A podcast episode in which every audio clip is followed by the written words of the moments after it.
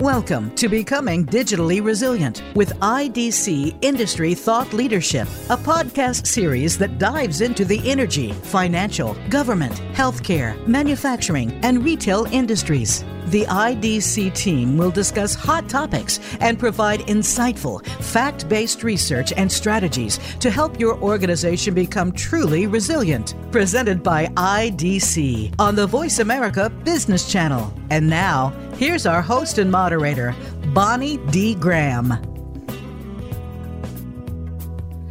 And today we continue becoming digitally resilient in the healthcare and life sciences industry. I'm Bonnie D. Graham. Nice to be here. Our topic today, very important disruption as a catalyst for change. I think the whole world is looking at that topic. We're going to be speaking today with, I'm going to ask my guests, we're on Zoom, I can see them, to wave when I say hello. IDC's Mutaz Taz, T-A-Z, thank you for letting me call you by your nickname, Shegewi. And we have welcoming back Lynn Dunbrack. Hello, Lynn. So happy to see you again. We just spoke a couple weeks ago. And Dr. Namita Limaye. Hello, Namita. Wave hello. We're going to be discussing something that I have never heard of before. I can't wait to learn the digital front door and here's a big word, Taz, I hope I can do this, the opera- operationalization of virtual health services, decentralized clinical trials, and vaccine management. Hot topics in the news. Let's go around the table briefly introductions. Taz, please introduce yourself. Welcome. Sure. Thank you, Bonnie. My name is Mutaz Shegewi. I'm the research director for healthcare provider IT transformation strategies at IDC Health Insights. So I look at all the technologies to do with the provider vertical. Um, clinical technologies such as EHRs and uh, interoperability, looking at patient engagement, patient experience, medical imaging and archiving. And then on the operational side, I look at things like revenue cycle management, although we're starting to see that become more clinical itself.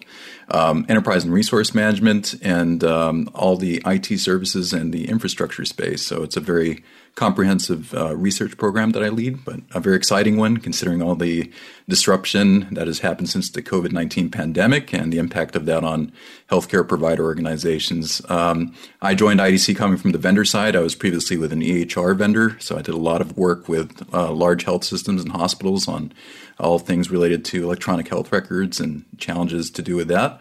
Um, prior to that, did a lot of work in research consulting and academia, uh, mostly on health system strengthening projects for international agencies. Uh, I'm a physician by background, so uh, a lot of uh, the research I do and what really excites me and makes me passionate about this is, you know, being able to shed light on the challenges for those folks at the front lines of care.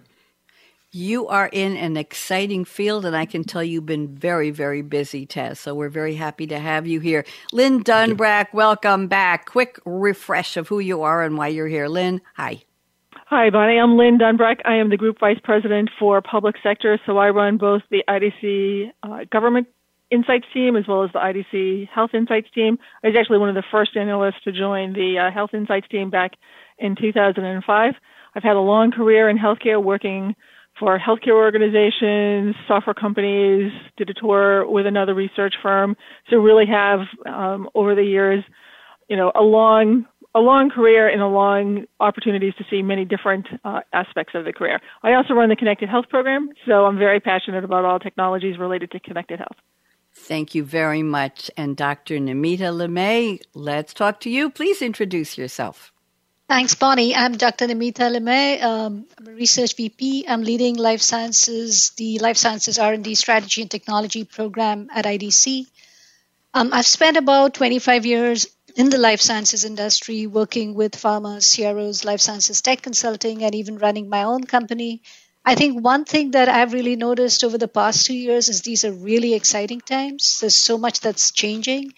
And throughout my career, I've been really passionate about the role that data technology and analytics are playing in reshaping this industry. And that's really been evidenced over the past two years.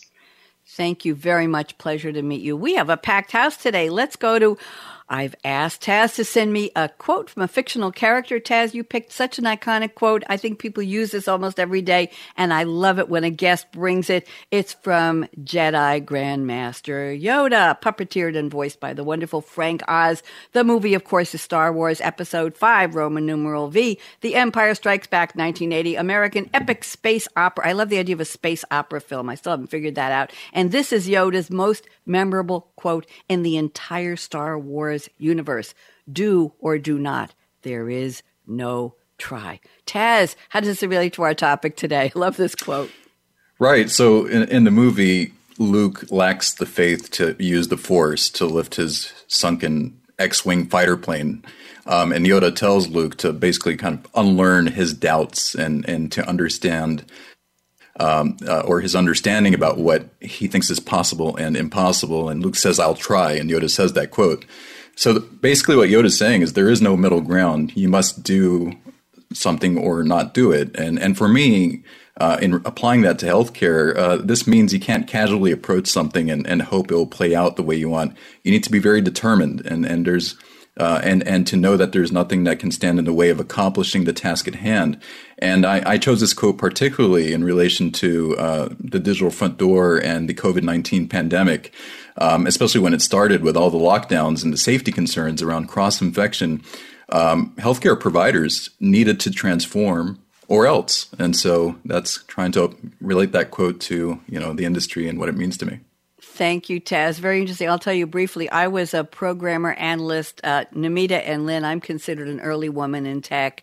Not back in the Grace Hopper days, but after that in the 1970s. I won't tell you when. Key punch days, yeah, Xerox Sigma 6 CP5. Mm-hmm. Disk packs, we had to climb up on a stool and drop them into the. Lynn, Lynn may have read about this. I don't think she was there. Anyway, it was ones and zeros, Taz. It, there was no in between. You either put a one in or you put a zero in. And that's the way it was. So there is no try. I appreciate right. the quote. Taz, let's do a deep dive into the topic today. We have so much to talk about and so little time, but this is just really an introduction to whet the audience's appetite on all the knowledge you and your colleagues today are going to share with us. So digital front door. Talk to me, and then we will save a couple minutes for Lynn to respond and for Namita to respond. Taz, I'm putting you on speaker view. Talk to me, please. Sure. So, uh, you know, pandemic driven disruption was really the ultimate catalyst for, for change in healthcare. And healthcare was already digitally transforming before the pandemic, um, uh, but that changed dramatically during the pandemic when patient volumes and elective procedures suddenly dropped due to the lockdowns that I mentioned earlier. And so we saw the industry basically catapult into this very rapid mode of digital transformation to deal with or to contend with this pandemic situation. And we often say that two years of digital transformation happened in the first two months of the pandemic, especially with that pivot to virtual care, where everything from you know telehealth to front end conversational AI chatbots and symptom checkers were unleashed to uh, to to manage COVID nineteen. And for example, we did a survey uh, during that initial pandemic wave, and we found that eighty three point nine percent of patients who had a care visit uh, during that time had a virtual care visit for the first time, and that 72.5% of those uh, survey respondents used a, a front end conversational AI chatbot or symptom checker. Um, and that pivot to virtual care ultimately led to the emergence of the digital front door. Keep going in the topic. I want to talk more because I know you had a lot of things you wanted to share with us. So let's keep going. Taz, a little more, please. Sure, sure. So the digital front door is this kind of end-to-end technology initiative we're seeing in healthcare. We define it as being all the touch points where providers and payers can digitally interact with patients or their members to drive better access, better engagement, and, and better experiences across the service. So it's a, it's a platform, uh, a, a technology vehicle or fabric that supports and links things like patient messaging and outreach tools, um, open access scheduling portals, websites, mobile apps, um, chatbots, you know, a, a, barrage of different types of digital tools um, uh, and, and, and capabilities basically to, to scale virtual care to meet the patient where they are. Or in the case of payers, you know, members, or in the life sciences, uh, clinical trial recruits, as an example. Um, and the benefits uh, are, are, primarily a result of you know that scaling of services to meet the consumer uh, where they are, and with that, you know, costs become more affordable, and uh, the burden on clinicians and patients is less because processes are digital and virtual now, not physical. Um, organizations end up conserving more resources, especially physical resources that way. And in the pandemic, we saw digital front doors used to minimize or to eliminate altogether uh, the likelihood of cross infection between patients and staff. Very, very interesting. Let me just ask you a quick question before I bring in Lynn and Namita. Taz, what about the demographics of the patient populations that are embracing and accepting this? What are you seeing in boomers, in people who are not that familiar with digital capabilities, who might not have a good internet connection? Oh no! Uh, people who are, say, they're too busy to do this, people who are distracted, moms and dads who are at home with kids teaching and trying to learn and become teachers and caregivers and all, everything. How is the adaptability, the adaptability going? Just briefly, what are you seeing? Yeah, in general, uh, we're seeing this well received. I think, you know, traditionally, healthcare always focused on the doctor, and, uh, you know, relationships were rather paternalistic and, uh, you know, very brick and mortar and a lot of paper and, uh, you know, very outdated communication methods. But through the digital front door and scaling, you know, virtual care services to meet people where they are based on their preferences. And with the added convenience of all these digital tools and capabilities um, we're seeing uh, it being very well received and, and that you know the industry is starting to gravitate to becoming a more consumer friendly industry. In fact by 2023 uh, we predict that 65% of patients will have access care through a digital front door. So it's um, it's a very interesting period uh, in the history of uh, of healthcare, and and clearly it's it's making an impact on all the spectra and, and the various demographics. The opportunities are exciting. Lynn Dunbrack, let's get your POV on this. Join us, please. Yeah, I absolutely agree. I mean, I think one of the things, you know, we we often say that seniors and I'd put that in like more in the 80s and 90s, are not that tech savvy. But when we moved my dad into assisted living, it was like moving a Best Buy. He had the scanners, the laptops, the whole nine yards. So I think we we do our seniors a disservice by saying that they're not they're not tech savvy.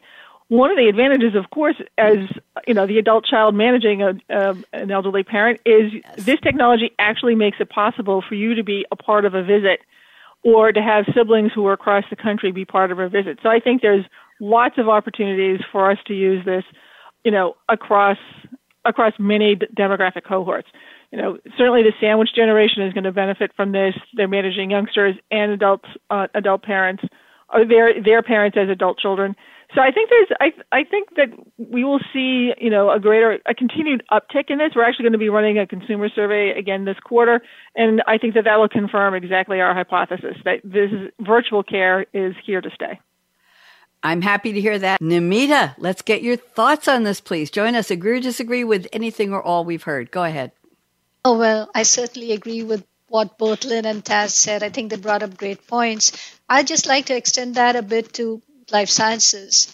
So um, when we talk, you know, the concepts of care anywhere or the concepts of the digital front door to that extent, and even remote things like remote patient monitoring, these weren't really related to life sciences. These were kind of more relevant to healthcare. Today, this has become the language of life sciences as well and you really seen, you know, the past two years, as I said at the beginning of the pandemic, have not only been disruptive to healthcare, they have been so disruptive to life sciences.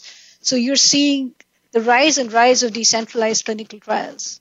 You're seeing clinical trials going to patients' homes. And whether it's direct to patient shipment of drugs, whether it's remote patient monitoring, technology is playing a huge role. But I, I would also say that technology has been a game changer but we need to tread with caution because these two years, I think you've also seen very high levels of distrust. So uh, technology is certainly the game changer. Technology, data analytics are, are paving the way, but we need to uh, follow full measures to build that trust and patience. And um, I don't think technology has, oh, you know, technology is evolving, but what has, where you're really seeing the revolution is in an attitude. So there's been, I would call it an attitudinal revolution complemented by digital evolution, which has been shaping the way for this industry.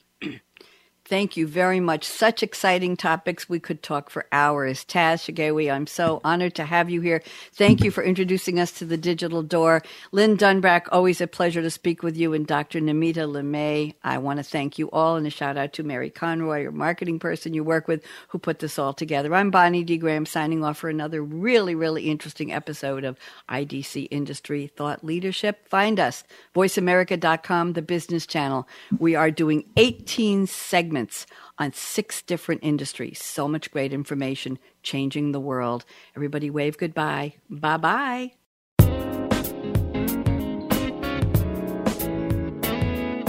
Thanks again for tuning in to Becoming Digitally Resilient with IDC Industry Thought Leadership. IDC is committed to helping IT and business leaders build the future enterprise. Email your comments and questions to insights at idc.com. Please join host Bonnie D. Graham on the Business Channel for additional sessions with IDC.